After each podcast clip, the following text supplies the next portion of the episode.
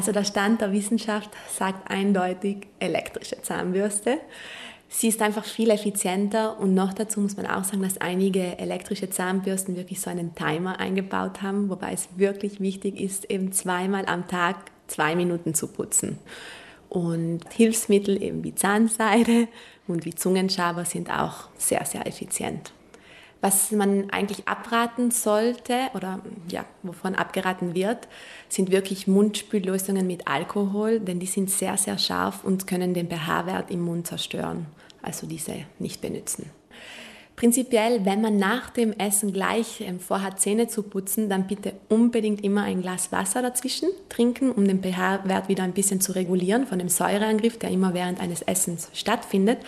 Und prinzipiell raten wir nach Nahrungsaufnahme immer mindestens eine halbe Stunde abzuwarten mit dem Zähneputzen.